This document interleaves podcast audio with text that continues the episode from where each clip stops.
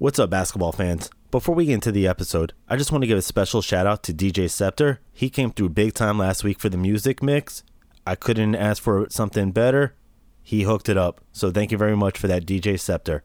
Also, you can find the podcast on Apple Podcasts, Spotify, Google Podcasts. Leave an Uncle Dave, aka a five star review. One more thing this episode is long and we do curse. So, parental advisory is suggested. Enjoy the show. What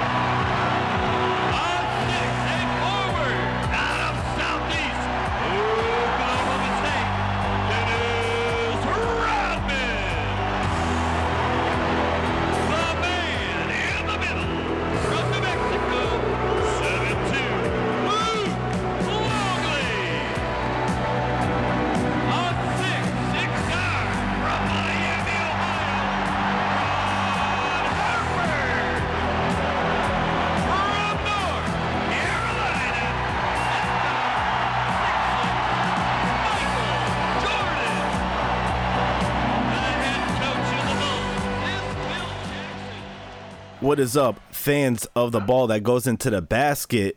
We are back, Unstoppable, the last recap. I am your host, Matthew Cutler. I am along with my two co hosts, Richard Holmes, Richard Perkins. How y'all fellas doing today? Doing good, doing good. This is your boy Holmes, man, aka Sherlock, aka Teddy, aka that dude. Um, shout out to my Facebook and Twitter fans, my Instagram fans, and shout out to Steve Kerr, man.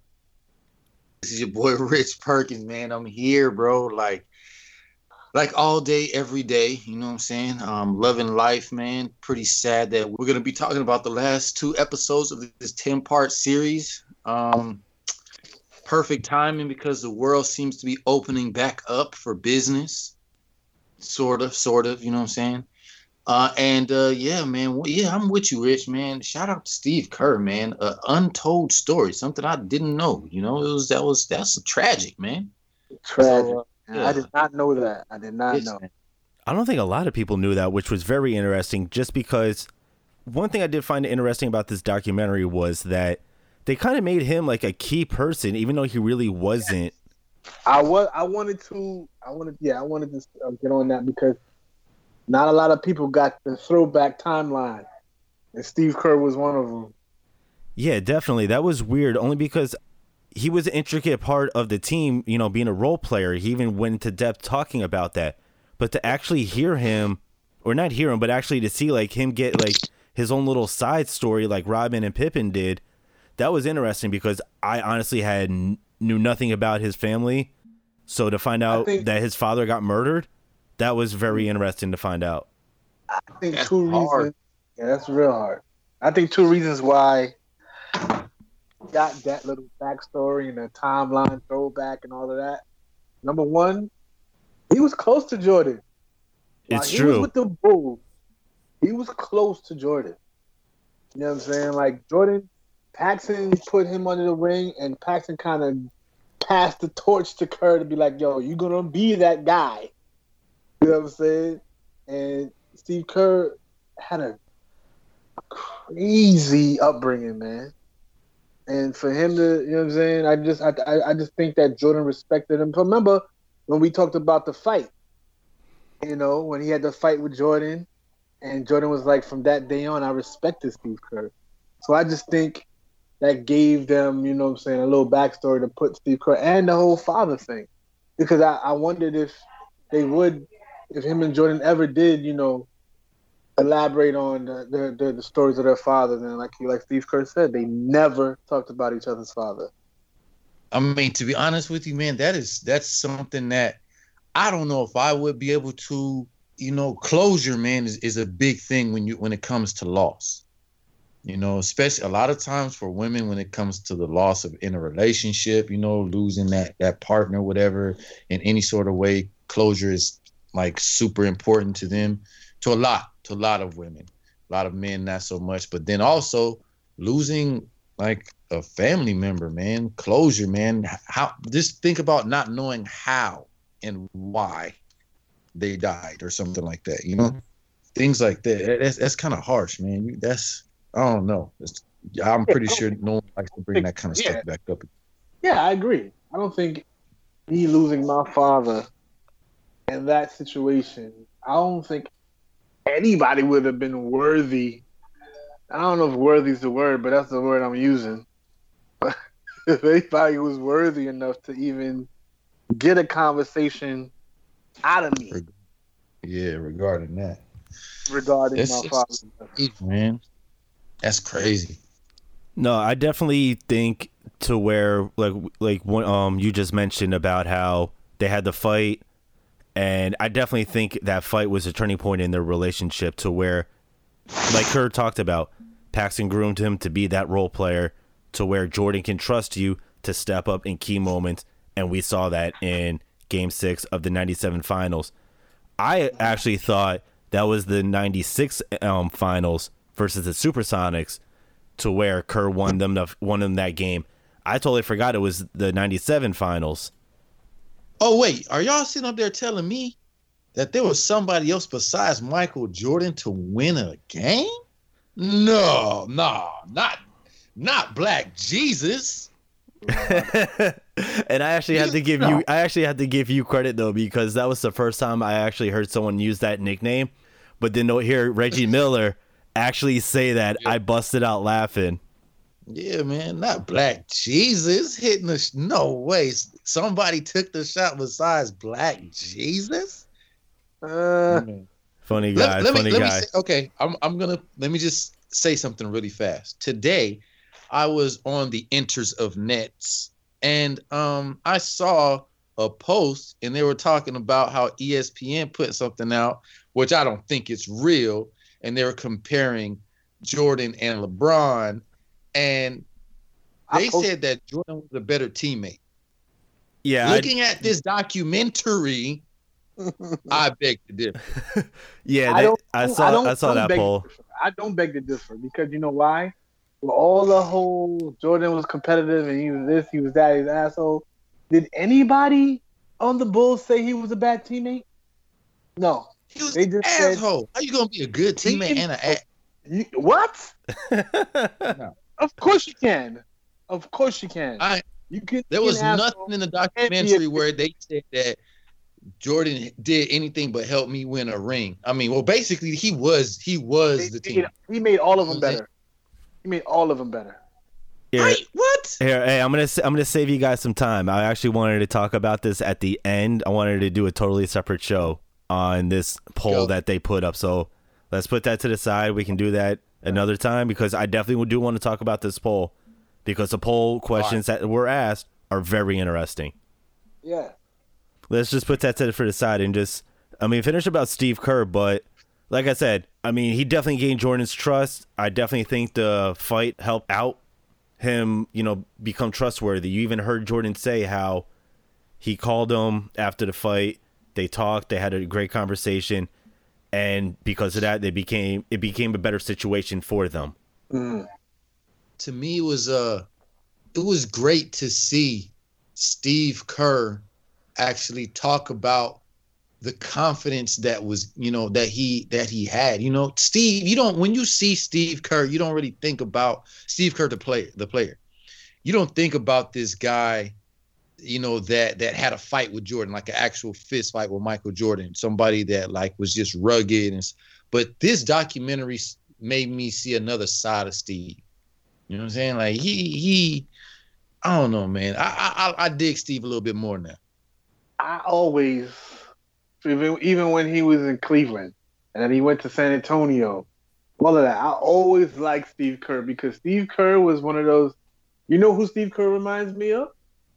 Matt. you know, I knew you- I knew you were gonna say that. reminds me of Matt?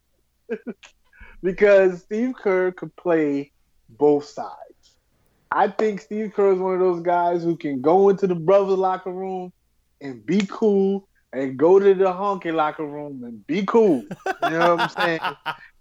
And I just feel that, and I always felt that about Steve Kerr with his personality, even with his speech when they won the championships, and he talked about how Phil Jackson was like ran out to play for Jordan, and he's like, I Jordan was like, I don't think that's a good idea. I think you should go another route with somebody else scoring the ball. You know what I'm saying? After that big shot he made, and he was like, ah, I gotta bail out Michael once again. Like those those quirky type of you know what I'm saying statements and jokes that he always used to make. You know what I mean? Like I always liked Steve Kerr, man. He was he just he just a likable guy. You know Yeah. what I'm saying? And he did put up with no mess. That was definitely you a funny. He was No, my bad. He was a small guy, but he was very fiery. He was very feisty. And I always respected him for that. That story that he did bro. say though was funny about how he had to bail Jordan out again. Yeah, you know. So, and I remember that I speech. I remember that speech. Yeah, I do too. I remember watching it. He's he's a cool dude, man. Just a straight up cool dude. Point blank. Absolutely. I mean, that- you can definitely see the re- why the Warrior players have so much respect for him. Exactly. He's another player's coach. You know what I'm saying? And to see what happened to his father, man, that that was devastating, man. That's hard, man. That's man. hard. Like To not know where he is in the beginning, but then to find out that damn, yeah, he got and then, knocked and then the head, way, man. like off the elevator. That's some movie shit. Yeah, definitely. stuff.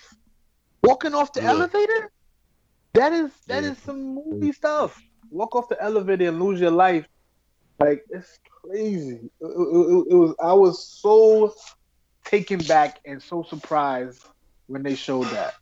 'Cause I didn't know y'all his gonna think this is crazy, but I was surprised that Steve came from such a prominent family. I'm not gonna lie.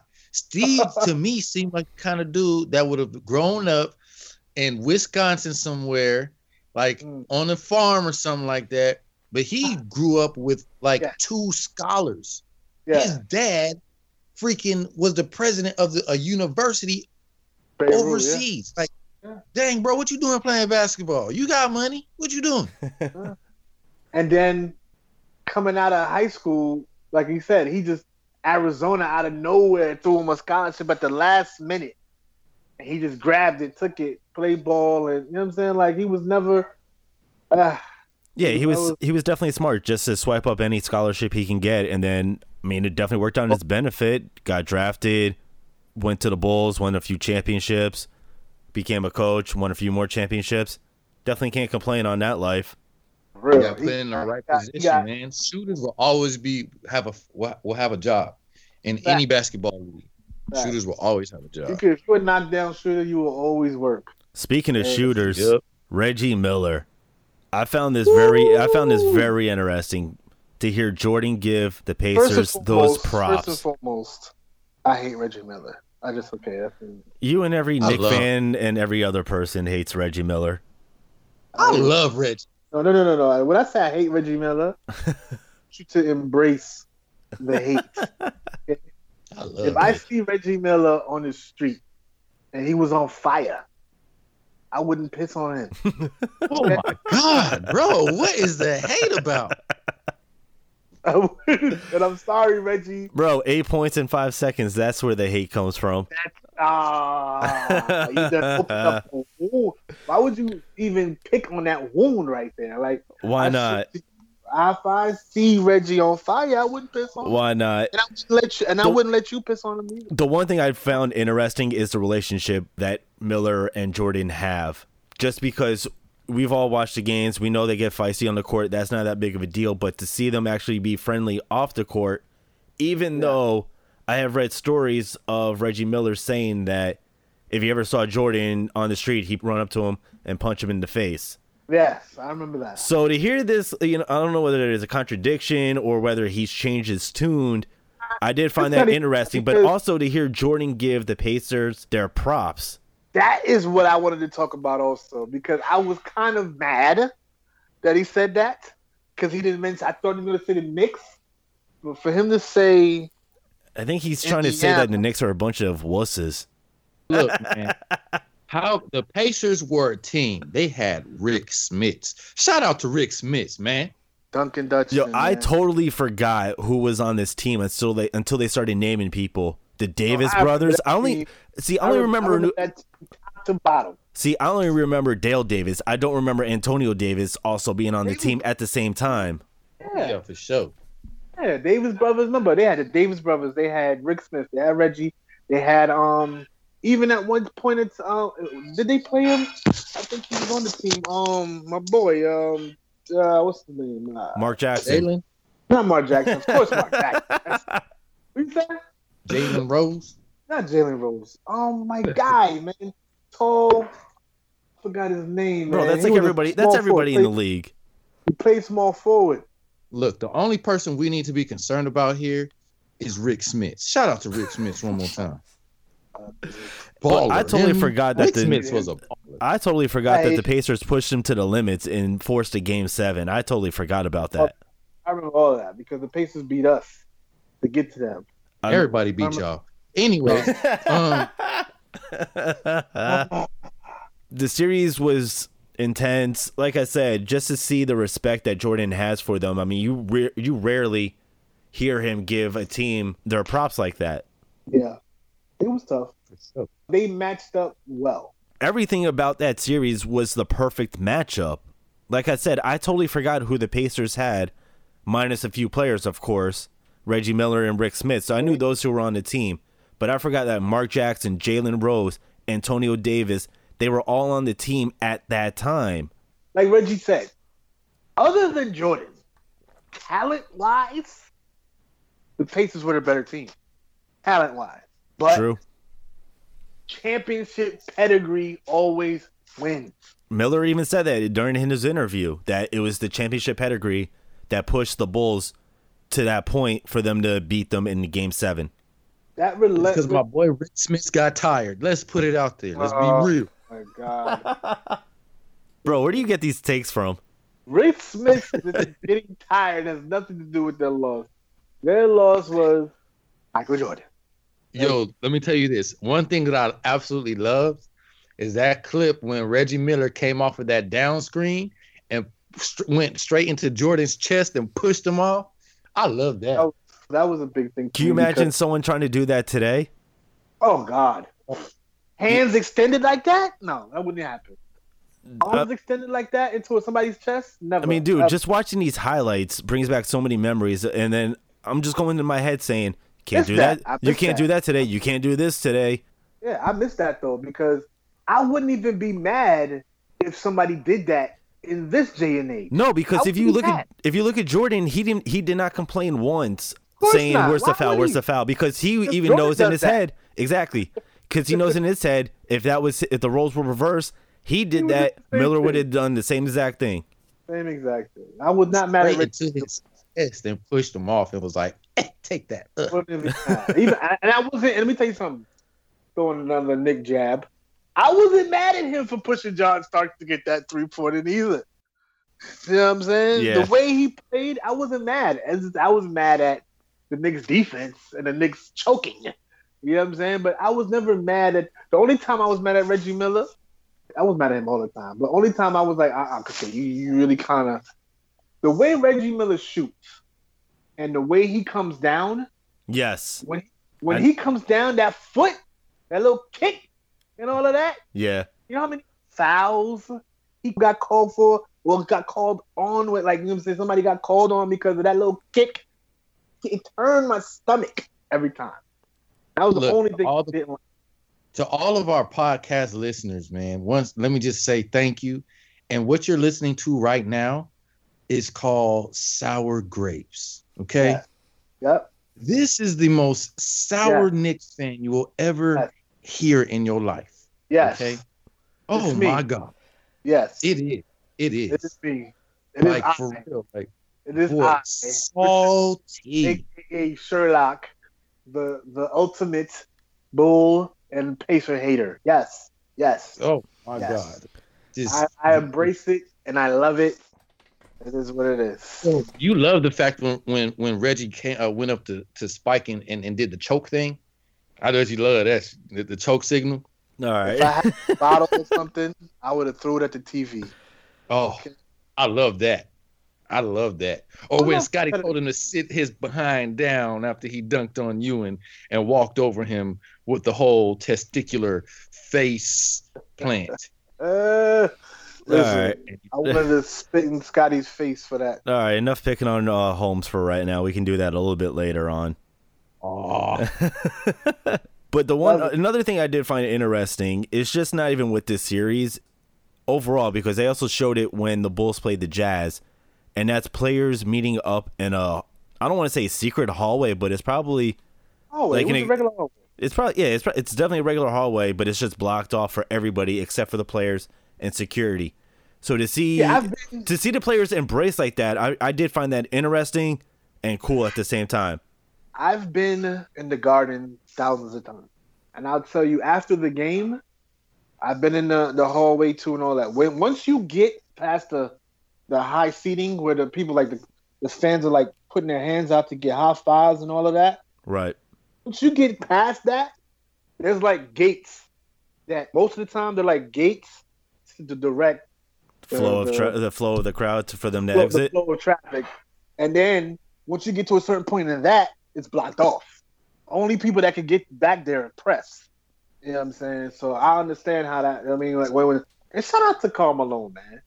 Even though he had no uh interviews, Yeah, I found that interesting that he. I think he was salty. you but think at the same time, still? it's, it's a, it's a double edged sword. I think he didn't want to. Um, John Stockton's the ultimate professional, and I and, and, and I think Karl Malone was the ultimate professional back then, because for him to, it was more than one time that you've seen him. He said, he, you know, he, he gave hugs. He went on to the bus after they won the championship to in '98, Went to the bus. That was a big thing for me. He went on the bus. and congratulated every single player. What player would do that? What real competitive player would do that? Like I said, I found that interesting that Malone didn't participate in this. I figured at least Stockton and him would, but I guess I don't know. It is what it is, I- but I would definitely they're love to hear. I think there levels. I would have definitely loved to hear his side of Yeah. of everything that transpired. You know? See, I think to a certain extent there are levels to of gratitude or of competitiveness. Like, yeah, he shook hands, he said uh, good game, and he said, you know, all of that to him back then. But now looking back at it, I don't think he wanted to relive all of that. No, that's definitely a possibility. I mean, we've seen players still be salty about stuff years later, so I mean that definitely wouldn't surprise me. But it would surprise me only because it's Karl Malone, and you've always heard great stuff about him. You rarely, hear if great any, stuff about Karl Malone. that's what. I'm saying. Like you never hear anything about him right now. But even when he was playing, you never heard anything about him. No, no, no, no, no, he's no. just not one of those players, though. He's not that kind of dude where you're going to hear anything bad about him or anything good about him because he's one of those, you know, just What keeps about- to himself. So what about him trying to highlight Kobe's girl? That was in secret once again. What about that man hollering at Kobe's girl, man? Like, come on, man. Like, that was, but it wasn't a secret though. Eh. Nah, I never had no no ill quarrels about Karl Malone. I think he's other than KG and Tim Duncan. I think he's the best power forward to ever play the game. Totally agree on that one. I don't think you know I Yeah. think he was the most efficient, most efficient because of of John Stockton. but it doesn't matter though. I don't think that kind of stuff. It doesn't matter how. Let, let me shut up. That's another episode. That's another episode. I'm about to go in on your boy. Speaking of the Jazz, let's talk about Jordan's bitch, Bryon Russell.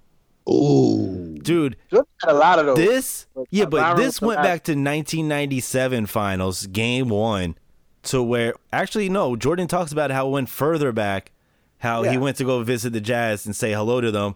And Russell's Yeah, like, oh, why'd you quit? yeah. I could take you. yeah, So this goes back further, oh. but to actually see it in game one, Jordan hit the game winner in the 97 finals. That was like right there saying, strike one, you, like you're still, you're my bitch.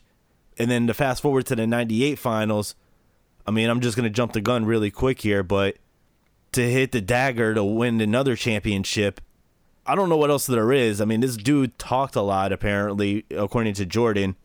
And Jordan just said, F you, bro. See, the thing with Bryon Russell, Weren't they teammates on the Wizards when Jordan returned? were they? I think so. I think he was because he did play. They both played for the Wizards. I don't know if they both. Yeah, I, I don't remember if they were on the team at the same time, but I know they were both that uh, on the Wizards at a certain point. But the thing with Bryon Russell, when he was a rookie, any rookie who play who was known for his defense, they see Jordan. Of course, they're gonna talk their shit. It is what it is. Yeah, but I mean, it's Michael Jordan. We all see what he does when he, you know, gets motivated. that's what I'm getting to. Yo, he had no hatred towards the Jazz. His only hatred was that Malone deservingly won the MVP, and he goes, "That was my motivation." Yeah, he had to. And every time But you get to the finals, that was a storyline. What's your motivation? They always asked him that. You know what I'm saying? And I remember that year.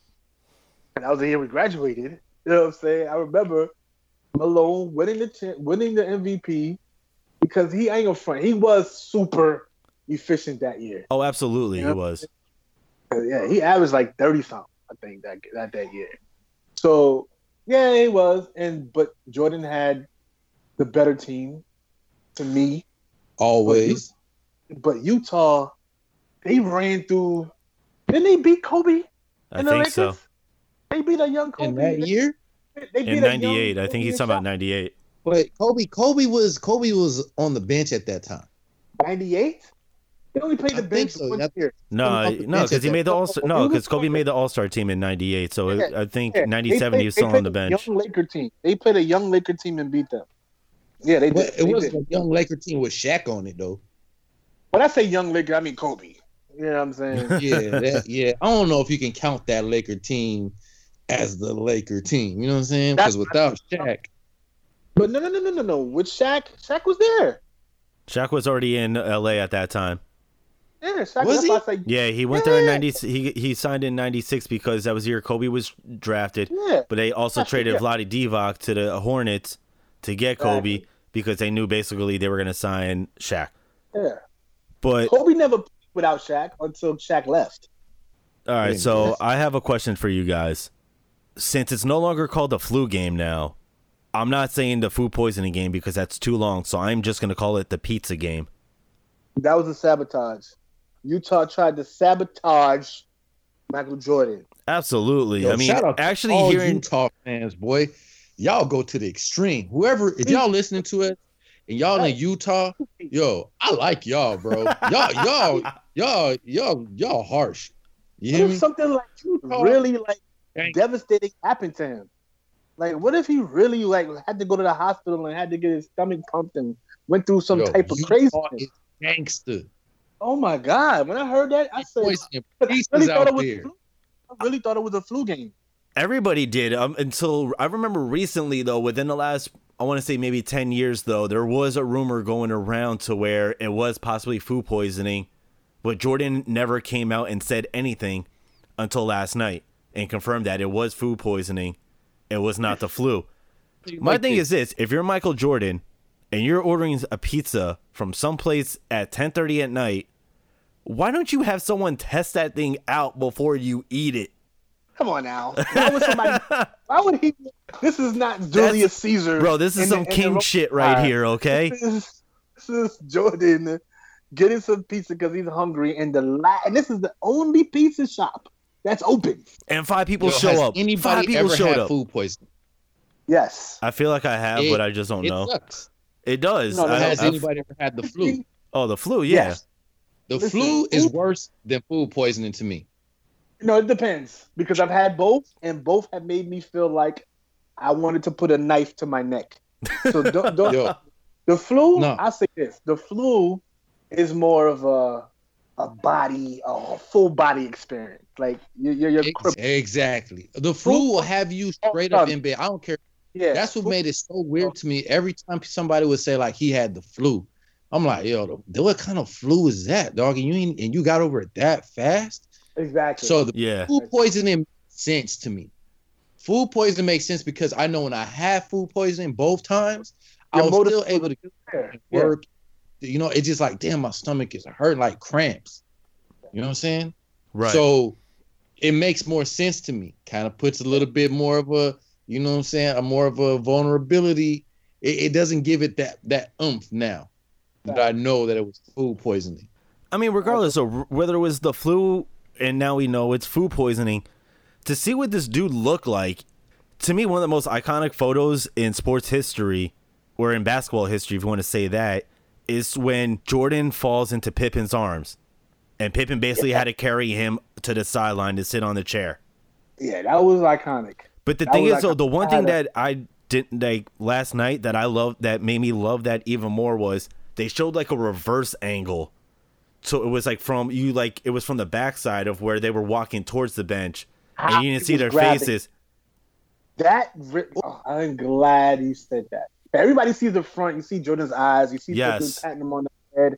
But when you see it from behind, and you see how Jordan is really, literally holding on to Pippen, like for some people kept saying, "Oh, he was faking it," or he was, you know, saying, he felt good enough to play. It's just that he was, you know, what I'm saying, still under the foot in the, in the under the foot or whatever. That man was hurting, man. And for him to grind it out like that and drop 45, come on, man. The one thing oh, you were talking about the camera angles. One thing that I, I love about this documentary is like they had like crazy angles of, of of clips that you've seen like hundreds of times. So that one, I'm just gonna take it back to when they were. It was the Pacers series, and him and Reggie got into it. I always, I always only saw one angle of it. I never saw that haymaker that Jordan threw. Me same Oh, here, dude. Thank you for bringing that up. Same here. I've never I never saw that to where Jordan actually threw a punch. Yes, I saw that. Yeah, he threw a haymaker. He tried to kill old skinny man. He was tight. He was tight. But see, he was tight for a reason. I you saw what Reggie did. You saw what Reggie did. Okay, Shout out to this documentary, man. They were giving crazy angles, man. Just, just things like you have to you have to think about this with the documentary. The documentary was them filming being filmed. You see what I'm saying? They had the NBA highlights plus inside inside the NBA highlights they have their own camera crew. It was their own camera crew plus just the other stuff going on all around. So they had this so they they um got permission to get other angles from other way all that stuff. So it was it was great. Absolutely. I mean, that is definitely one of the great things that this documentary is doing is to where it's showing you different angles of iconic situations we've seen before. Different commentary. Different commentary. Just like Like how Mr. Bob Costas, man. Shout out to Bob Costas. Yes, You know totally. what I'm saying? They they they asked Bob Costas a question about um about um the uh, crossover that uh Jordan Say say that for later because I have I have like new things I want to talk about. Okay. So save your opinion because I know I have a feeling I know what you're gonna say because I am too. But let's just save it. I mean, let's just put a cap in this in the food poisoning game, the pizza game, whatever you want to call it now. Because I mean, according to Jordan, it's no longer the flu game. Yeah. But pizza game. I mean, dude, just to see up close, different perspective now. That's it was fucking insane to see, man. I'm sorry. It was fucking insane to see. great documentary, man. But I mean-. One of the uh, things that I did find interesting in, I think it was the first episode, the episode nine, is his relationship with his, the bodyguards or the security guards, excuse me, and one particular Gus. I found that very interesting. How Jordan went on to say like, this guy was like a father figure to me after my father passed away, and to hear the wife of Gus talk about how Jordan would call the house at two in the morning and he would leave the house to go to Jordan. Yeah. But you also see before we get to Gus though, you saw the relationship that he has with the other security guards, the one that he was playing quarters with, the other ones he was joking around with earlier in the f- uh, first few episodes. So you definitely saw him build a rapport with these guys. But to hear how this relationship with Gus was like on a different level, I found that fascinating. Yo, I want to shout out the white security guard that was playing quarters with Jo- with, with Jordan. He had a mean old shag, man. shout out to you, buddy. I don't know what your name is, but I want, from- to meet you one day. I want your autograph. Uh, He was I- I- definitely from Louisiana. But as a person who's in that life, who's in that industry, the security industry, and just the limelight period, it's like I understood that because that happens when you're working somewhere, a high volume place like that, and you're being around stars and all that stuff like that. Some, especially the the superstar, because he's around you the most because he's always either the last one in, the first one in, and you want to get make sure he's taken care of more than anybody else. It was surreal, man. I understood those relationships, and, I, and I, I'm glad that they highlighted that. Let's see what So goes. Rich, so after this podcast blow up, right, and I become famous because I'm definitely going to be the breakout star in the podcast. Uh, what's up? You trying to do some security, bro? What's up? You gonna fly me to Cali? You fly me to Cali, I'm there. All right, you heard him, Matt. yes, I did. Yes, I did. I'm there. But I mean, let's just get into it. The 98 finals. This is what everybody was basically waiting to see. It was the entire episode of episode 10, which was fine with me, of course. I don't even know where to begin, honestly, when it comes to the 98 finals. Game one. Fans, man. First, first and foremost, yes, the fans. I was like I was telling uh, my homeboy the other day, like Utah, man. Even the people in the stands were covering their ears. That's, that's how crazy. Yeah. Who was it? Phil Jackson and some of the assistants had uh, earplugs. Yes, the, the Richter scale over there on that joint was was was, was Utah fans, the home of the Mormons, man. They was going wild. craziest, yo. Like I, yo, I would not not wear any time. other jersey to a Utah game. I don't know how if it's the same way now. You know, You know, it, with it not, going- the same way. It's not the same way. All in. But dude, not the same. But man, back then, yeah. It's like classy organization, and then boom, here you go with all these fans. You know what, Jordan? We hate you. How you gonna send a pizza lined with like toxins, man? So you can. Oh, I love y'all, Utah. Utah, city, man. Listen, back then, with Stockton, Hornacek, Malone, all of those guys that they they rooted for, they was diehard. They was diehard. It's not like that now. But back then, you couldn't walk up in there with another jersey. Are you nuts? Man, I You wouldn't would- even want You would to, have to bro. put a jacket on or something. Like it, it is what it is. I don't think y'all understand how serious a fan you have to be to line a pizza, risk somebody, risk Michael Jordan, who was at that time arguably the most known person in the world besides Oprah and the president, line his pizza up with some kind of toxin just so he won't play that game so he can make a game seven. Shout out to Utah fans everywhere. Caucasians are like lined up, and, and that's some uh, y'all needed some diversity back then. Oh man, what's going on? It was- it was- Are there no black people in Utah? What? Uh, them to even know that it was Jordan's room that they was delivering to. Remember, they had Yes. five delivery guys at the door. Yeah, that was a mistake. Whoever put that order in was stupid. So, totally so agree with you on. it's I definitely Jordan. agree with you on that. Yeah, like come on now. That was that was unbelievable, man. I mean, they split the first two games. Game three, I totally forgot that this game was a blowout by 42 points. I did not remember that. I didn't either. I knew one of the games was a big victory for the Bulls, but 42 points? Holy crap. Yeah, that was that That's was I mean, just think about it. You got blown out by 42, but you lost in six. That's I, I think that's pretty good.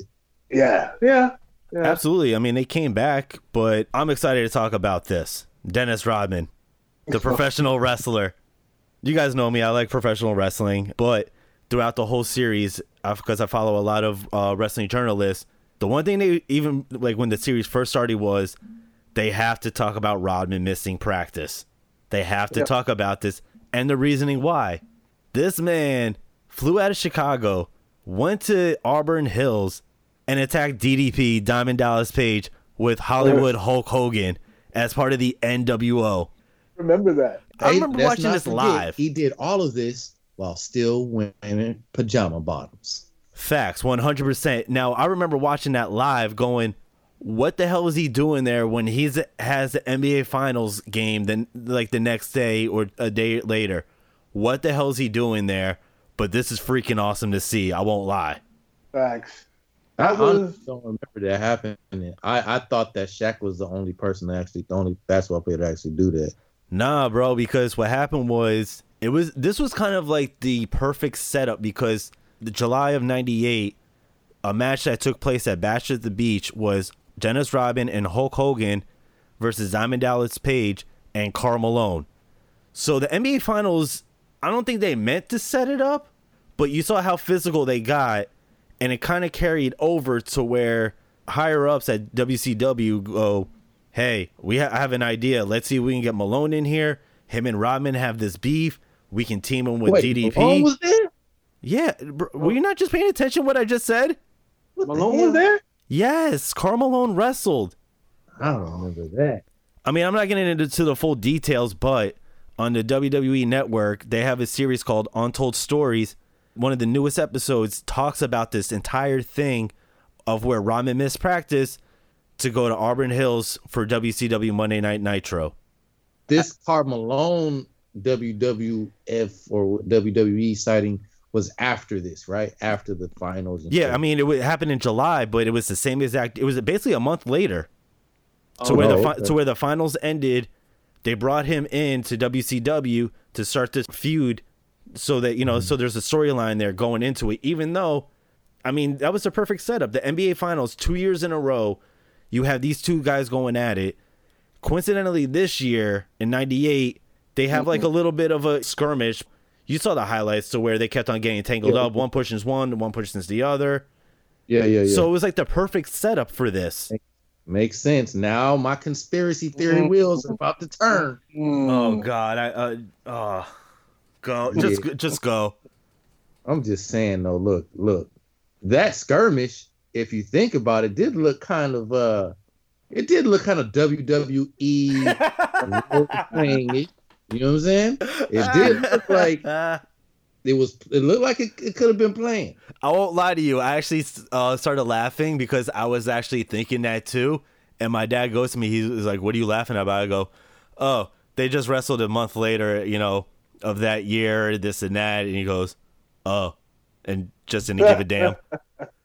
I actually am with you on that. To where when I saw that going, "Oh, I wonder if they had talks during this finals." You know, the where it's like, "Hey." We have an Yeah. idea. Let's try. Let's try setting it up. But at the same time, you're putting your team in jeopardy by doing something like this. A technical foul. Double technicals just- on both your yeah, it players. was technical. I don't think Rodman ever like made it a point to put Chicago in jeopardy of anything because at the end of the day, all that NWO stuff, all that rah rah system by shit, he still came and played a plus every game. Oh yeah, and I loved how they showed the next game of him just grabbing rebound after rebound Exactly. after rebound. I loved how they emphasized that. And- Hey, and this he he was it. away. He says it every time they talk to him. Every Absolutely. time they talk to Rodman, they see they say it. He But- said, "I think Phil knew that I was one of those guys who just needed to do me, and it'd be different if I didn't bring hundred percent every time I'm on the court. But he does. It's just some of those guys are just enigmas, man, and he's one of them. Oh no, absolutely. I mean, you heard Phil during the practice uh, media scrum.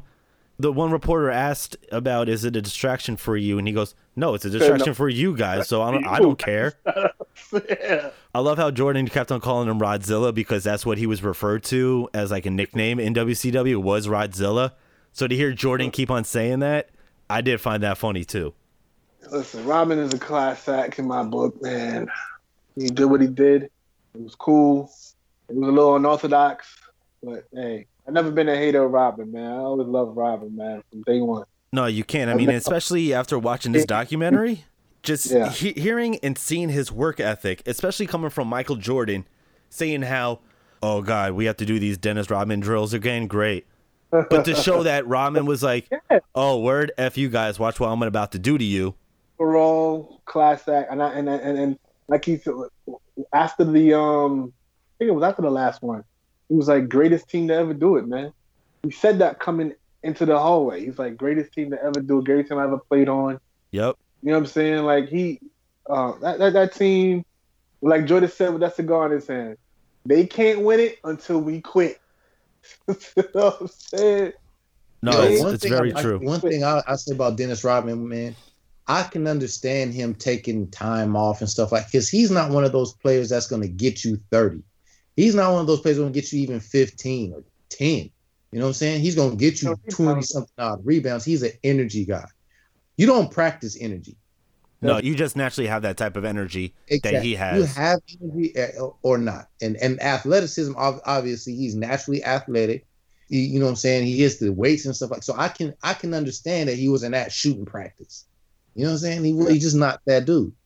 Hey, listen, he don't need to be at shooting practice. Another little installment when he hit that twenty footer, he did the Michael Jordan shrug off. That corner, yeah, man. yeah, that, he no, did that, that. that He was like, funny. you know what? Like, hey, I mean, what else is there to say? But talk about Game Six, 98 Finals. I remember this game so vividly. I stood the whole game watching this in my house. I couldn't sit. I was just so nervous, just because I knew how good Utah was. yes. I ain't gonna lie. That was the first series I was like, yo, they might lose. I seriously thought that too. of Going, it can't end like this. I mean, it can, but I don't want it to. Yeah. I, I did. I wanted them to lose. Of course you did. You wanted the Bulls to lose? I wanted the Bulls to lose. Yeah, I You know. wanted you wanted the Utah Jazz to be the NBA champion? yeah. Why not? Of course he did. He hated Jordan. Wow. I, it's not like I hated them. I just like, uh, all I hated, y'all. Jordan, I hated Jordan, but I wanted the I wanted the championship thing to stay in the East. Period. Um, before we talk about the game and you know the highlights of it, especially the last minute and Pippen's back, I know Rich and I already gave gave our thoughts on it, but Perk, what do you remember about that game? Like where you were? I mean, how were you like That- acting? Well, I mean, I watched it because, yeah, my father was he was heavy Yeah. into basketball, so he we we were just always watching it, man. It it it was one of those things where, like I said, I I wanted Utah to win because the Bulls were the Bulls; they always won. So seeing an upset like an underdog come out on top, defeating them would have been satisfying to me. Like, all right, these guys are human. Like, you know what I'm saying? But more than anything, the thing I remembered about that whole series is just how well, man, Karl Malone and Stockton, like how well they played together, man. It's just, they're just they're they were an amazing duo, man. Yes, he was. One two punch, that pick and roll. Boy, And I've never seen Dennis Rodman struggle with anybody as much as he did with Malone because Malone would take His you offense- outside. yeah, you know what I'm Malone's saying? offensive Malone's offensive ability. Yeah, it, it, I mean, if you think about it, Malone Malone, I think, was one of the first power forwards to actually utilize an outside shot the way he did, not just on the inside. You know, more of like a perimeter shooter, like like you just said with Rodman, shooting that twenty footer. yeah. He was he was a combination between finesse and muscle, man. The dude was yoked, bro. He act, he would Like- he is very strong. He, I mean, Everybody says that. Everybody that I've uh, ever heard talk about Karl Malone talks about his strength. he has that country strength. That's what it is. Bro, like he be he pulling He's a tractor hill- trailers and He's a black hillbilly. I forget. Yeah, Oh, he's from he's from Louisiana, right? If I'm not mistaken. He's not. He's from um. Oh God, it's something like Louisiana. It's not Louisiana. I think it's like um. thought it was I thought it was Kentucky. Didn't he grow up on a farm? a Tennessee- one of them, like, somewhere in the I know it's somewhere in the south, so I, I, I I'm mistaken. Maybe Yeah, I am mistaken. It could be like one of the little central states. He grew up on a farm in Smallville. His Yeah. spaceship crashed. Oh He was raised by two. yes, Oh, that's yeah. Michael Jordan's story. Okay, thank you. that's that's why Jordan's so great. He's really not from Earth. Okay, Perk, you just let the cat out of the bag. Good job. Now the Look, one thing, man, Utah was dope. Look, I don't see I don't see either one of those dudes ever being able to play for anybody else other than Utah. Like that was Yes. a perfect match. That city, those fans, the how the, that was perfect for those two dudes, man. That was a that was a perfect team It all together. It was. That team they scored over 100 points a game. and that's the one thing that Phil emphasized in game one when they were, you know, showing the locker room prep talk. He goes like, "Look, this team is, what do you say, like first or second? They scored over 100 points per game." Yeah. So he already instilled that into their head, saying, "Hey, look, this team can score. We need to get to this certain amount of points before they do to at least not guarantee a victory, but at least be there. Say, okay, cool, we got this many points to win." I think we need to at we need to start giving Phil Jackson his flowers now. We I don't think we give him enough credit.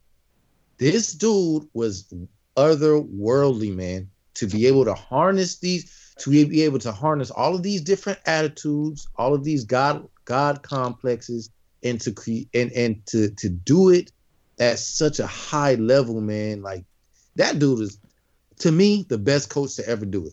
Um, I'm not gonna argue with you on that. I mean, It ain't up for debate. no, it's He not. I mean, his to do stats show it. His Listen- championship listen, pedigree shows coach- it. He has the best resume. But I don't think he's the best coach ever. No. Okay, who's the best coach ever? I don't think he's a better basketball coach than a lot of people, a lot of guys. What? Yes, I got at least two or three guys that are better, Once a better again, basketball coach. No, Phil Jackson's once top three. all of I our got two fans guys out ahead of there. him. I got two guys ahead of Who? him. Who, Pat Riley. Pat Riley I, And- I, want to put him ahead of him, but who else? And uh, Larry Brown. Okay, let me ask you a question. Who did Pat Riley coach?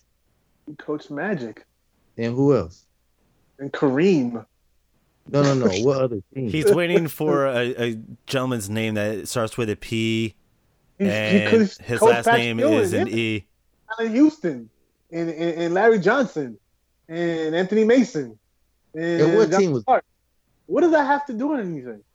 Because man, look, man, we understand you a Knicks fan, bro. There's no way Pat Riley is better. This has Yeah, nothing to no. do with the Knicks. This has to do with Pat Riley. Pat Riley. There's no way you're gonna. There's no way you're gonna put Pat. Who? All right, as a coach, who would you rather have? You starting up a team right now. Who would you rather have, Pat Riley or Phil Jackson? If I'm starting the team right now, I'd rather have Pat Riley. Stop. That's me. How do we get into coach talk talking about Game Six? Me. That's me. Rich. Let's just go back to the game. So- because All right, so Another leading into Game man, that's Six, Take that poll. We could take that poll too later on. yeah, whatever. All right, back to game six. Game This six. Pippen's back. Pip. Uh, Perk, this is all you. It's we're going to talk about Scottie Pippen for a little bit, so I know you love to talk about him. Uh, the floor is all yours. I, I don't think I don't think we need to actually talk about Pip. Okay. Oh, that's a first. We we already know. We already know. There there is no rings without Pippen. Okay. Pippen is the driving force of that team. His job is to do everything and let Jordan score. That's what his job is to do, and that's what he did very well. He was back. He came back, and that back. I, I don't know about y'all, but I've had lower back issues. I, I have no- them. I get back spasms every once in a while. It, they're not fun. They suck really bad. Oh my god, they definitely stop your mobility. yes, Like you can't put one foot in front of the other. You got to put like to the side and then. Oh, dude. man. One, one time I was at work. I'm gonna go on a little tirade, really, not a tirade, but a little side story. I was at work one day, and my back spasms kicked in so bad that I hit the ground. I couldn't walk. It was ridiculous. And Jordan was like, "Yo, Pip." Like this to show you how intricate Pippen was. He was like, "I don't even care if you score, just be out on the floor." Like Yep. I know we got Deco- six Deco- other dudes on the bench, Yeah. but I don't Deco. care. Yeah, I just gotta want be you on the floor. He just wanted him as a decoy, and and and and, and, and to reiterate the whole back situation. Nobody can uh, tell a story like I can tell about backs. You know what I'm saying? So I used to wake up. I worked Thursday when I was in, when I was in the club life. Let me do a little backstory also. I was in the club life. I worked Thursday, Friday, Saturday, Sunday, Monday. Tuesday morning, I swear to you, my girl at the time had to roll me like a freaking that little thing, that little thing that you roll dough with. A pin, a rolling pin. Had to roll me out the bed like that. that, Literally. that's not that's not fun. that's why I didn't get mad at that. Back, especially for athletes, that back when you get you see how when he just not even dive for the ball, but a loose ball came and he had to like bend down and catch the ball and pick it up. The grimace in his face was unbelievable because that pain, like he said, the back spasms and the back spine, all that, it, immobilizes you. It will literally make you cripple. And like I said, I commend they they they locker room because all them all that electronic stuff and pain pills and whatever the case he got, oh, it helped. Do you think Pippen thought back to the previous year of when the at the time the flu game happened, and he saw what Jordan went through. So you think in the back of his head, he's thinking he's going, okay, if Jordan can do what he did last year, I gotta. I need to I need to figure out a way how to at least get onto the floor. I might not be efficient, but like he said, I was the decoy. I'm gonna do whatever I have to do to help my team win, even if that just means standing there and waving my arms like I'm the wacky inflatable tube guy. Yeah, you gotta play. You gotta play. The last But game. I mean, doesn't that show you how much, just like how intricate he was in that whole system? You had, you, I think he had two backups. Who else played power forward? That was uh Toni Kukoc, correct? I think yeah, Kukoc was a power forward or small forward. I don't remember. So you could have put him in as well as a scoring threat because at that time, Toni Kukoc had come come into his own. He could have been out there. He could have been out there. But Jordan was like, I don't care, even if you just stand here, bro. Like, be on this court. Yes, Like because that- what you do, do what you do, and we'll figure it out. Because him being on the court is well, of course, him on being on the court is way better than him being in the locker room because they don't know how how he feels or whatever. They don't know anything. So him being on the court, that's is, that's what he said. He was like, "You feel all right?" He was like, No, I'm- I'm talking about the other- Yeah, I'm cool. talking about the other team. The other team don't Oh know yeah, yeah. he's feeling. So they gotta still pay attention to him. But they everybody knew, except for apparently, except for the coach, that he was having back problems. You could tell if you're if you're playing with somebody, like, and then little by little, you can just see that their mobility is just out of whack. I don't know who he was guarding, but that was a mistake mistake not to go at Pippen at that time. Absolutely. You you could see him running down up and down the court to where he didn't have his normal pep in his step. He was being reserved in a way to where it's like his back was like you could tell he was like tightening his back while he was running. He was like not even trying to use his legs to run. It was weird. Yeah. I don't know how many points Pippen had in that game, but I know I saw him during those highlights. He had at least six, at least six. Yeah, they definitely With showed him scoring. I, I, I want to say maybe three buckets, like you just said, and I think maybe he, He had hit some free first- throws too. The first play was a dunk for sure.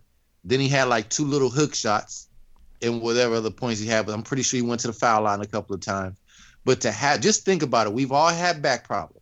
Think about playing an entire basketball game with your back like that. hmm I, I, I don't even want to think about it because that's how bad it would probably suck really bad. Yeah, you wouldn't be like we wouldn't be able of to a do. superior athlete he was. Like to, to be going up and down playing other all stars and superstars and stars, whatever. Just these great athletes, and he's still making a difference. Getting rebounds, still making jump hooks, all of that. I think thing about the game six, man, is that it was perfectly drunk. written. Yeah. Game six, NBA Finals. You have Jordan taking the last shot. This was written. This is You see what they said. You see what they asked Rodman and Pippen. What was your what was your thoughts? To I- me, to me, that was the highlight of that was the highlight of the episode of all the episodes. Get the fuck out of the way. That's it, man. Because you, they, everybody knew that that was the last year they were all going to be together. Yeah. Everybody knew that, Even Rodman and said there was no other way to go out. No, absolutely. That last minute sequence, besides it being like the perfect storybook ending, if you want to say that, Pippen into Jordan. Michael working on Russell. Brings them to within one. They scored within four seconds there. That's how quickly that changes now. Now it puts the pressure on the Jazz to score once again. Jordan with 43. Malone is doubled. They swat at it and steal it. Here comes Chicago. 17 seconds. 17 seconds from game seven or from championship number six. Jordan open. Chicago with the lead. I don't think I've ever seen another any other type of sequence except for the Heat Spurs game. So where Ray Allen, you know, uh, hit the three to force overtime. I don't think I've ever seen another sequence the way we saw from the offensive end to the defensive end back to There's the no offensive sequence. end. And that Even- in, within a it's like all within a minute too. Mm-hmm. There That's what's no so mind-boggling about is about the sequence. Well, you got to you got to think about the one the Cleveland versus Golden State when that last that last I think the last what minute or something where there was the chase down block on on Iggy, and then you got Kyrie Right. Irving doing his little thing and hit that three. That was a that was a great sequence. That was a great sequence. Better than the Jordan sequence. That Oh, Jordan okay. sequence was. No, I, Look, I, I, no, I know, I know what he's trying to say. It's not, he's not trying to say it's better, but he's just saying like that was a great sequence. I know what you're trying to say, dude. Was, it's a great sequence in basketball history. That's just another great But sequence. just to hear Jordan's breakdown of the play, to you know, to force the steal, that just the insight. Like this is the one thing I love about the series, about this whole documentary is the insight that we're getting from all these players, whether it's they're from the Bulls or from the opposite team.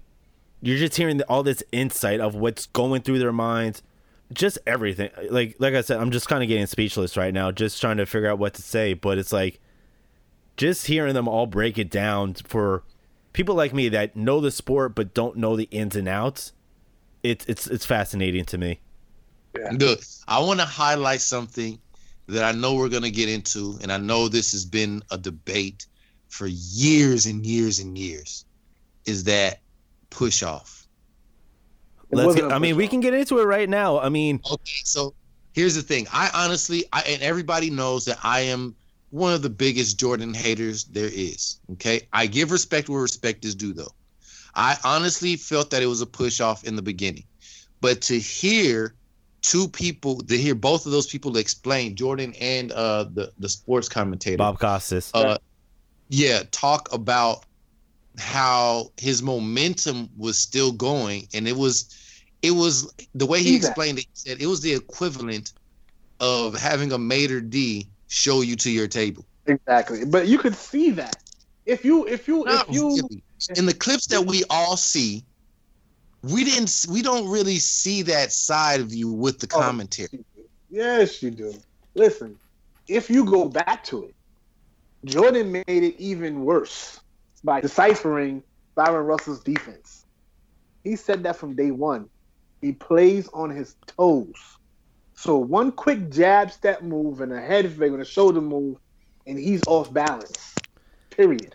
So the one thing I will say is when I first saw it, I actually really thought it was a push off too, but I didn't think it was like a total push off to where, you know, it's like you're you're trying to mush somebody out of the way. I thought it was just like one of those gentle things that basketball players do, you know, to carry the moment, so to kind of hold their balance up, right? But then afterwards, I'm like, it's not, it's not. Who cares, right? The one thing that solidified it for me to know that it was not a push off was they showed an angle. It was like the um kind of it was like kind of from the front the side It was, yeah it was, it was like the front back, no, it was the behind the basket. no, no no no yeah no well, it was kind of like a side front angle to where it's like Yeah. you saw Jordan's arm on Russell but you did not see it move at all to to show that it was a push off Like a hard shove. As, Yes. as far as he went, It wasn't. as a- far as he went flying, it was like you would think that Jordan like really pushed him, but he didn't from that angle. He was just like basically Because- trying to duck out of the way. exactly it was What- like he used him to hold to keep his balance Yeah. up what Bryon Russell did was try to beat Jordan to the to the spot, but Yeah. he went too That's what you're supposed to do. yeah, you're supposed he- to. yeah, but he went too hard. So when Jordan crossed him, I do not blame him because this is the last shot. This is it. I'll be going to game seven. I would I would go hard as I don't know what. You ain't gonna blame me for losing. No, no, no, no. I'm not. I'm not blaming Bryon for playing that type of defense. I would have. First of all, you're playing against the greatest of all time, and he has the chance to go home with a chip in your building. So I don't blame Bryon Russell for none of that. You, Yo, I would have tripped him in the air. I would have did whatever. Like I would have been laying on the floor. I, I would have tried to untie his shoe. Like you ain't no, bro. This is it. man, he was just a statistic, a statistic, man. That was it, man. And I, I, I'm sorry, Bryon, but that's what it is. You were just a Yo, he had to do what he had to do. I would have did. did. some- I don't care what it was. I would have been when I was been flying. I would have had my head turned towards Jordan. I would have been saying stuff to him while he in the air. Like, oh man, That- oh, that- man. that- he ran to that spot, and once Jordan pulled that ball back the other way, oh, she wrote right there, boy. That little pat on the boot. was surprised. nothing. I loved how I'm how surprised he after that. I loved how they after the- you know when they were celebrating, they were back in the hotel room. Him, I don't know who the gentleman was that he was talking to, but it was like, when they were talking about the shot. He goes, "Yeah, yeah, I'm not putting out three fingers. I'm showing the whole fucking hand that I, you know, that I made that." Yeah, he, yeah, he was talking to another. Um, uh, he talking to one of the reporters. I was surprised because they had all those reporters in his hotel room. Yeah, I don't was- know. That's the thing. I was trying to figure out who they all were. Like, I, I couldn't tell if they were reporters, just- they were- bodyguards, they were friends. They were some of them were friends, and some of them were reporters that he respected, and Yo, they had been. Show And they you how had iconic this dude is. Yeah, His hotel room had a piano in it. Baller. You hear me? And I loved how people thought he was joking. He was like, "Yeah, you know, I woke up, had a couple of beers, played the piano. Oh, you, you I went you went to I you went to the that in hotel my- lobby in bar." My book. I wrote that in my book, in in my notes about the took a couple of beers, played the piano. Like He's like, "Oh, then, what did they say? You went to the hotel lobby bar?" He's like, "No, I went to the Jordan bar. That's in my room." Who does Yeah, that? He was okay. Let me tell y'all something. I'm gonna tell- a lot of people uh, like until this documentary. If you can't see how egotistic This dude is. He is petty as all Yeah. get out, bro. One, one Like he is want- petty. Yes, big time, big time, the most ever, Like- most ever. like oh only my person, god the only other sports figure Kobe. that I, not even Kobe, the only other sports figure that I feel that that was that confident in Kobe. Kobe was one of them. Kobe top five, but Tiger Woods is one of the most cockiest. and He he talks just like Jordan. I heard I saw a documentary on Tiger. He talks just like Jordan. You know what I'm saying? Yeah. Muhammad Ali too, but I would Muhammad not Ali- like him. Yes, yes. Tiger I would not like, Like- Jordan at all. Like if I was on his team, me and Jordan would have had gone at it like at least three, four times. And then your ass would have Like, been you're not traded. gonna talk to me like that. Yeah, yeah, big time, big time. Me neither. Me neither. All right, and, and, and Like, you even Mm. even put a more stamp on the whole cockiness and the whole confidence. When they won the last chip and they was on the podium and Phil came up to him while they was celebrating in Utah. Phil came up to him. And he said, "Can you believe it? I can't believe it." He's like, "Yeah, I can believe it. I Yeah. believe it the whole time." I'm saying he's like, "I work hard, and I and I knew it. I knew he was gonna win." It was like even after he couldn't say, "Nah, I can't believe it." He was like, "Yeah, man, it's true." you know what I'm saying? Like that man. man, dog. I don't, I don't know. So before we wrap this up, there are just a few quick pointers that I do want to talk about. Pippen giving Jerry Krause his props. Greatest GM of all time? Do you I mean, you, you can't. I don't know about the greatest of all time, but you can definitely say he's one of the greatest of all time. Look at the team that he put Bro. together. what he did Of course- of Look what he put together. The only thing that he did not put t- together was that Jordan was was Jordan. That was before him.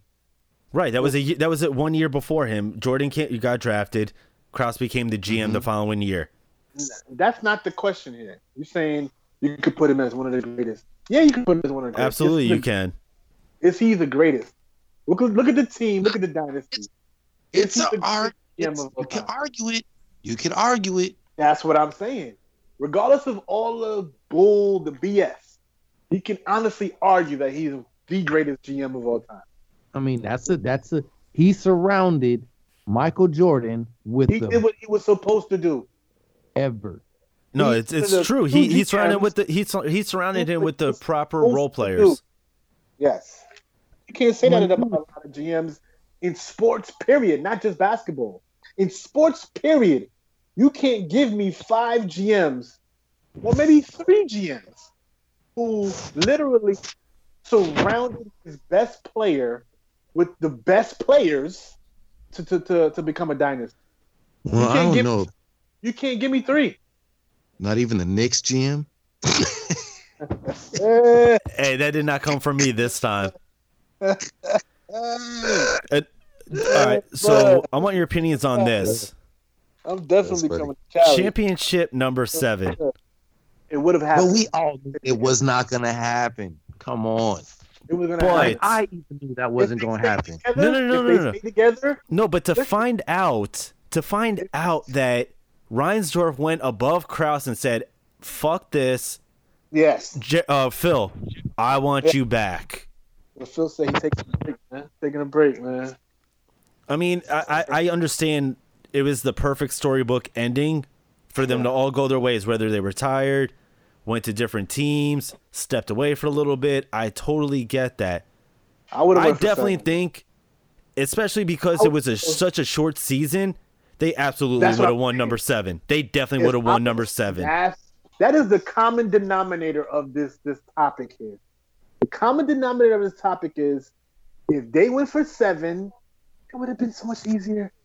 So much easier. It's seriously would have. 50 games, 50, Jordan- they all would have had the proper rest that they needed. I was Phil, I would have did. And then bowed out after that. But like, ah, y'all can have it now.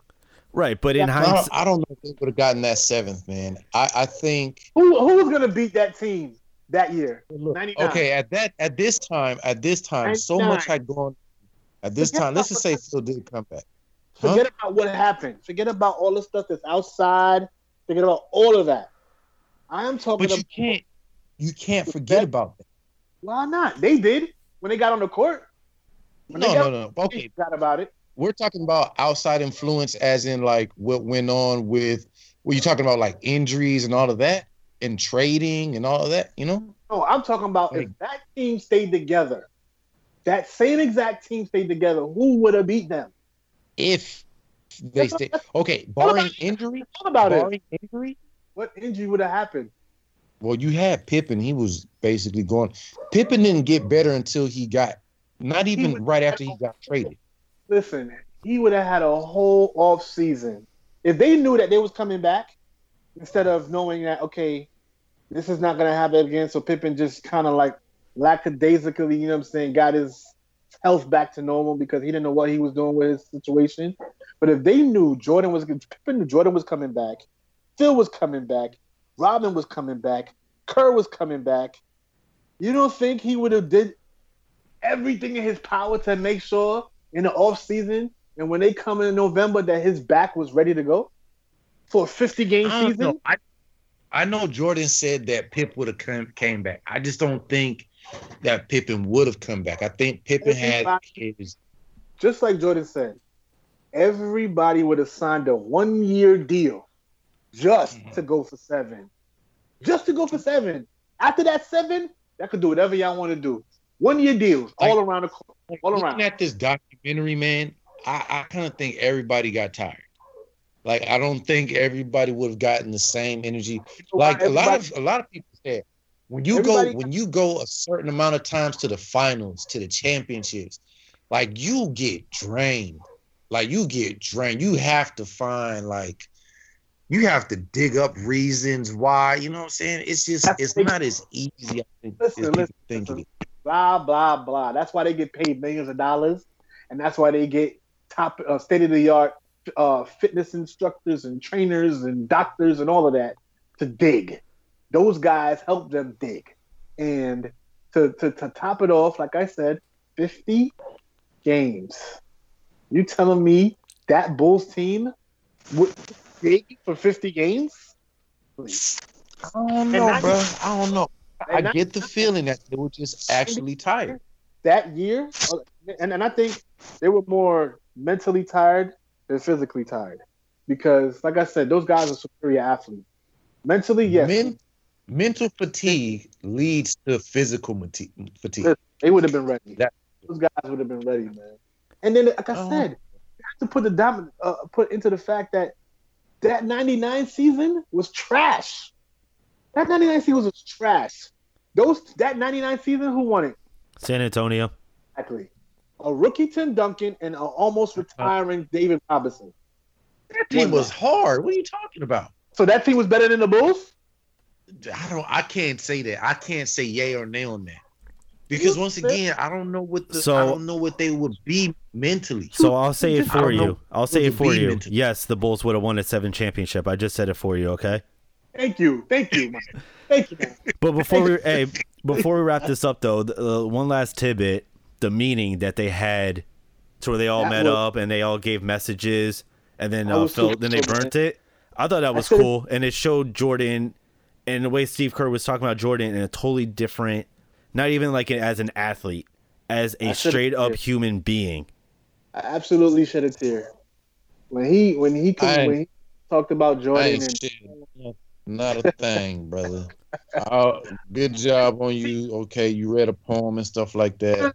Yeah, blah blah blah. Come on, Jesus. I didn't shed a tear because of Jordan's poem. I shed a tear because of the meaning of the meeting. You know what I'm saying? Yeah, absolutely. Everybody, everybody writing what the team meant to them, knowing that they're not coming back together. This is the last hurrah, the last dance, as you, you know what I'm saying, as the, as the documentary is named. And Phil was like, "All right, I want y'all to write this. After we write it, remember, he said his wife used to help people, you know, mourn and was professional at that. Mhm. For him to bring together, bring the bring the team together, and to, to, to promote that that type of meeting, and for them to burn the burn it in the coffee can after everybody's read their stuff and burn it like it was a homage to everything, and it was that that that made me shed a tear because I've been in so been on so many teams, been in close knit circles and stuff like that, knowing that you're not getting back to it. Yeah, it hit a chord with me. You know what I'm saying? The whole Jordan reference with the whole poem and everything, that's not what made me shed a tear. It was just the whole meaning and, and, and relevance of that meeting, knowing that this is it, guys. That that made me that made it made me shed a tear. Episode 10. I got a question. Out of all the poems you could hear, if you could hear one of them, or out of all of the, the, the letters you could hear, you could uh, actually hear, whose letter would you want to hear? You can only hear one of them. From a player? Yeah. From one of those players on the team? You can only hear one. Who would you choose? See, I feel like Jordan's the typical answer. I would think want to hear. Jordan's the typical answer, but I would want to hear from Rodman. Eh, That's what I was. That's what I was gonna say. I want to hear Rodman's. I want to hear what Rodman. Same thing. It's honestly, it's a it's a toss up between Rodman and Pippen, though. Yeah. I think. I Well, you think know what? More Rodman. 'cause I don't think Pippen. I'm gonna switch. My, I'm gonna switch mine because we all said Rodman. I'm gonna go Kukoc. Why? Kukoc. I am sorry. I just want to say thank you. You guys gave me too much shit in the beginning of my career, but look at me now.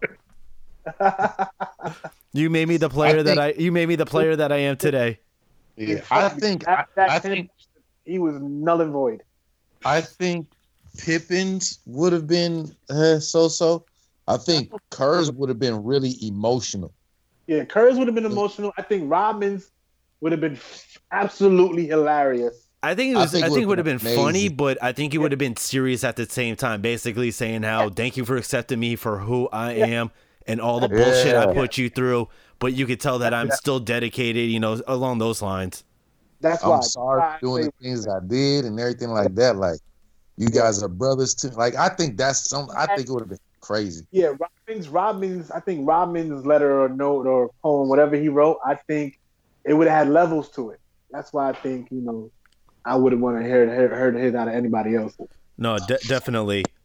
That puts a cap in this, man. Like, I'm coming up with some ideas on how to keep the show going.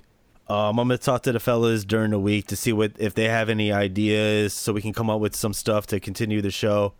I mean, damn, Matt, man, with it's been, it's all been of fun. the arguments that myself and Rich have had, you ain't writing none of them down. Exactly. no, I can go back and listen. I'm not worried.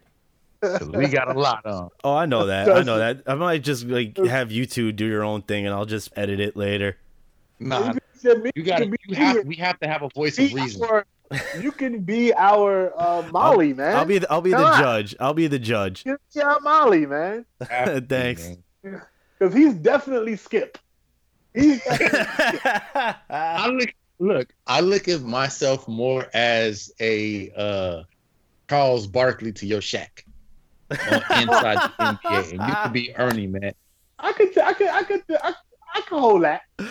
I'll, I'll take I'll take that. I'll take it to Ernie Johnson. I'll Take that. I'll take the Shaq reference. Definitely be the Ernie Johnson. You might have to get somebody else. You might have to get somebody else to be a, a Kenny. I'll, I'll figure something out. But perk, shout outs you got uh, shout outs, plugs, anything you want to say. man, thanks, thank everybody for listening, man. Staying with us through this whole podcast, man. Definitely want to keep it going. Um, we, as you can tell, we have a lot to conversate about, even if it's not sports and stuff like that. If it maybe just some, you know, daily content. But as you can tell, we have a lot of opinions, and it's definitely it definitely differs. So, you know, thank you, man. Thank everybody out there for doing that. And uh, once again, please stay safe, man. And, you know, hug your parents, hug your grandparents, tell the people closest to you that you love them now because you never. And this is your boy signing out.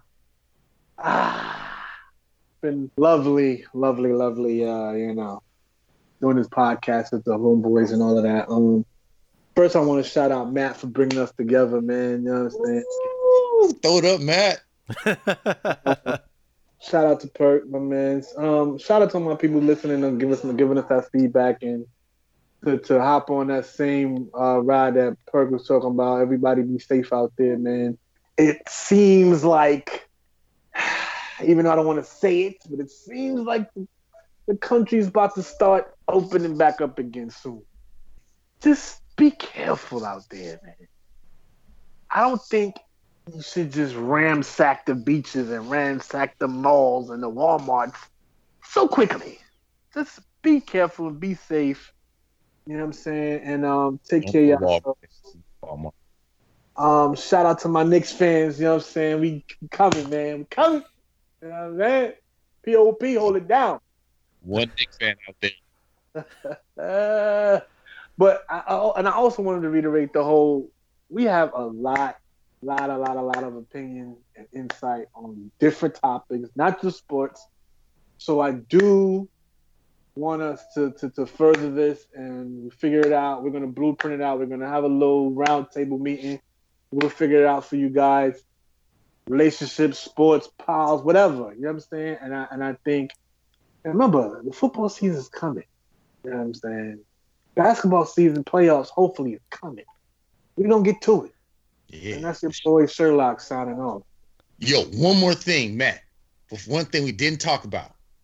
Who jams that hard to Kenny Lattimore? Really? I was I forgot to that hard to Kenny Lattimore, bro? I, he was bobbing Ah, his head like he was listening to some Run DMC. I think he gonna come out. Yeah, I'm listening to some DMX right now. Uh, Was DMX here? No, I think Kenny Lattimore, the new one, the new one. So New it's- Kenny I Lattimore. like he who does. So Kenny Lattimore actually tweeted out today saying how, yeah, I'm friends with Jordan for years, and I did give him an advance copy of my album. So that is very true. I think it was a, I was He like, was jamming like hard to Kenny Lattimore. Kenny Lattimore is a ballad writer. What was you jamming off of? like, Bruh. My God. I mean, I got to give you two a shout out. Thank you very much for following me on something I came up with came up with literally a week before this documentary even aired.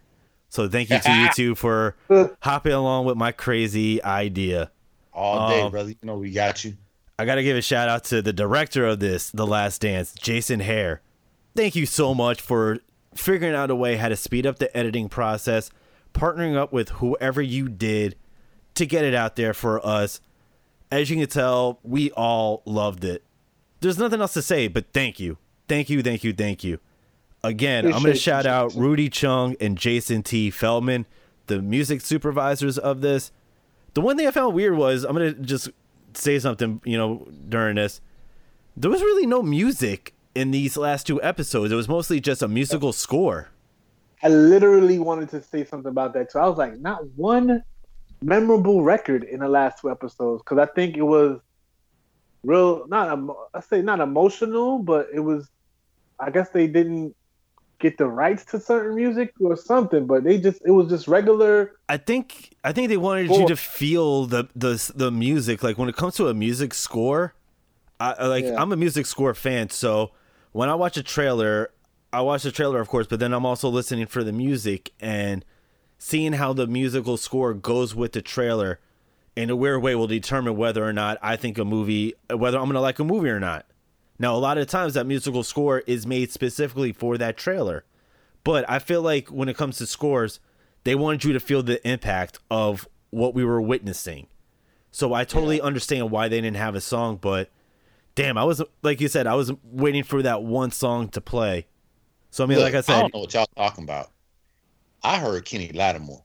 Oh Lord. I mean, so like I said, I gotta, I want to shout those two out again. I'm trying to figure out a way. I'm like bothering them on Twitter to see if I can get an interview with them on their whole thought process. Thank you to the listeners, to my friends, Chris Simmons, always giving me that feedback and always giving me shit because we're not talking about the Lakers. Like I said from last week, my boy Desmond, always giving me that honest feedback. Thank you so much. Thank you to just everybody that supported us. There's nothing else to say, but we out. Like I said, we're gonna. I'm gonna figure something out. We're gonna spitball some ideas on how to keep this going, and we're just gonna go from there. So thank you very much again, and we out.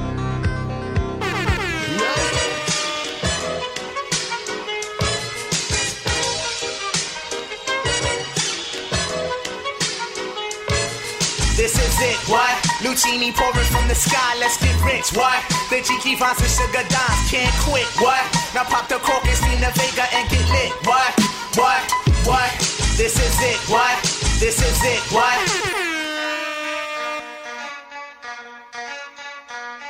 Something uh.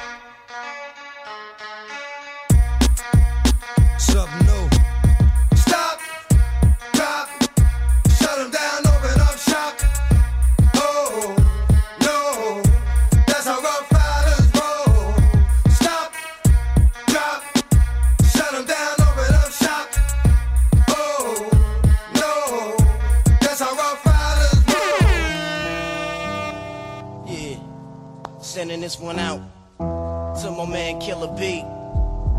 No doubt, indeed. Without weed,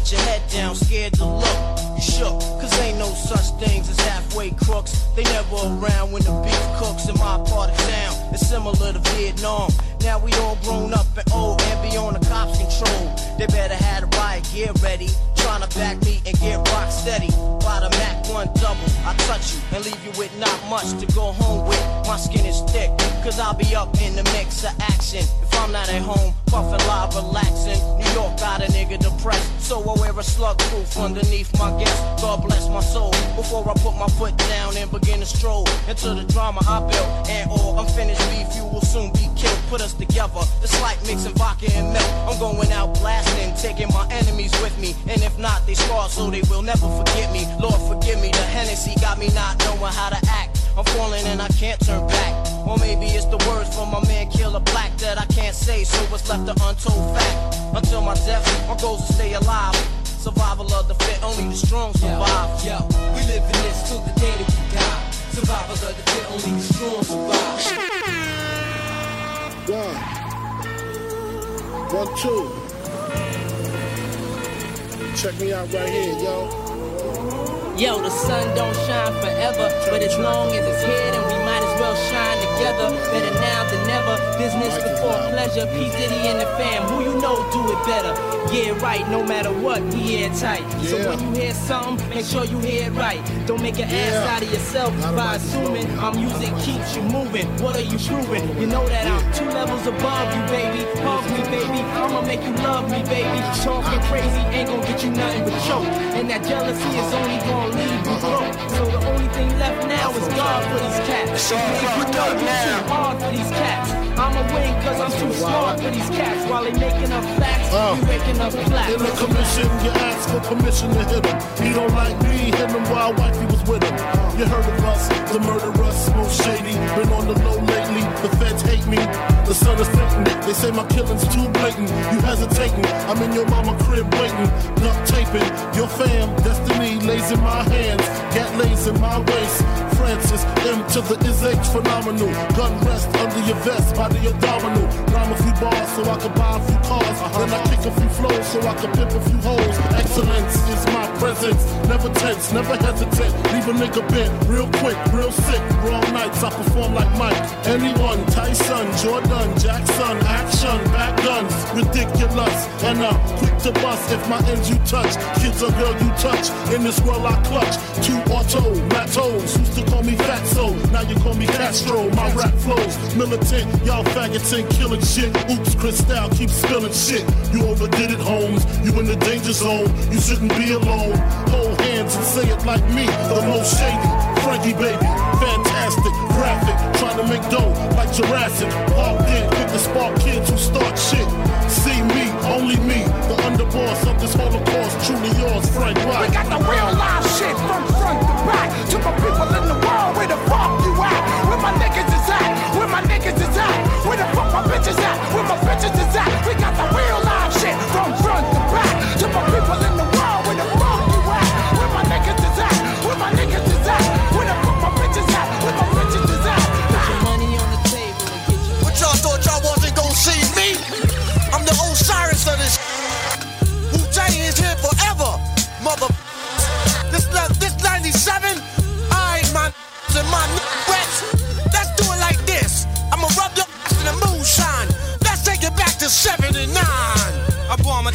atomically. Socrates' philosophies and hypotheses can't define how I be dropping these mockeries. Lyrically perform armed robbery, flee with the lottery. Possibly they spotted me. Battle scarred shogun, explosion when my pen hits. Tremendous, ultraviolet shine blind forensics. I inspect view through the future, see millennium. Killer bees sold 50 gold, 60 platinum. Shackling the matches with drastic rap tactics. Graphic displays melt the steel like blacksmiths. Black wool jackets, queen bees ease the guns in. Rumble with patrolmen, tear gas, lace the function. Heads by the score, take flight inside a war. Ticks hit the floor, die hard fans demand more. Behold the bold soldier, control the glow slowly. Proceeds the blow, swinging swords like shinobi. Stomp grounds and pound footprints in solid rock. Who got it locked, performing live on your hottest fly. As the world turns, I spread like germ. Bless the globe with the pestilence. The hard-headed never learn. This my testament to those burn. Play my position in the game of life, standing firm. On foreign land, jump the gun out the frying pan. Into the fire, transform into the ghost rider. A six-pack and a street car named Desire. Who got my back in the line of fire holding back? What? My peoples, if you with me, where the f- you at? It's a strap, then they tryna twist my beer cap. It's court adjourned for the bad seed from bad sperm. Herb got my wig fried like a bad perm. What the blood clots? We smoke and blow spots. You wanna think twice? I think not. The iron lung ain't got to tell you where it's coming from. Guns are never own, tearing up your battle zone, rip through your slum.